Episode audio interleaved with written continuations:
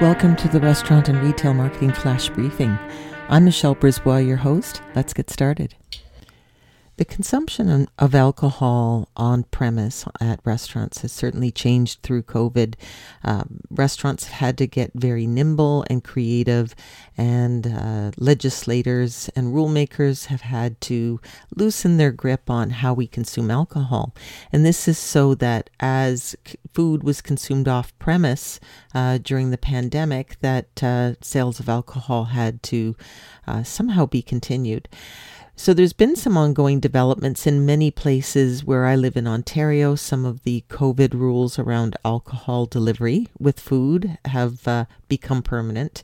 And uh, this just in to Restaurant Dive.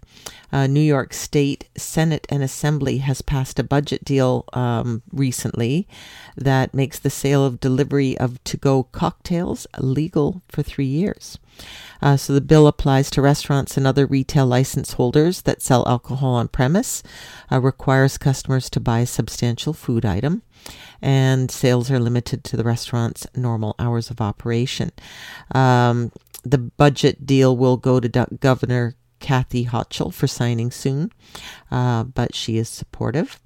Um, and so uh, it includes other restrictions to go alcoholic drinks must be sold in a container with a secure lid, uh, so you can't break the seal.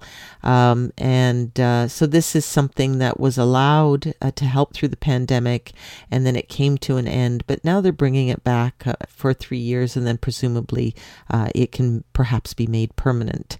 so they're easing their way into it. But interestingly, 16 states have uh, contemplated similar legislative initiatives.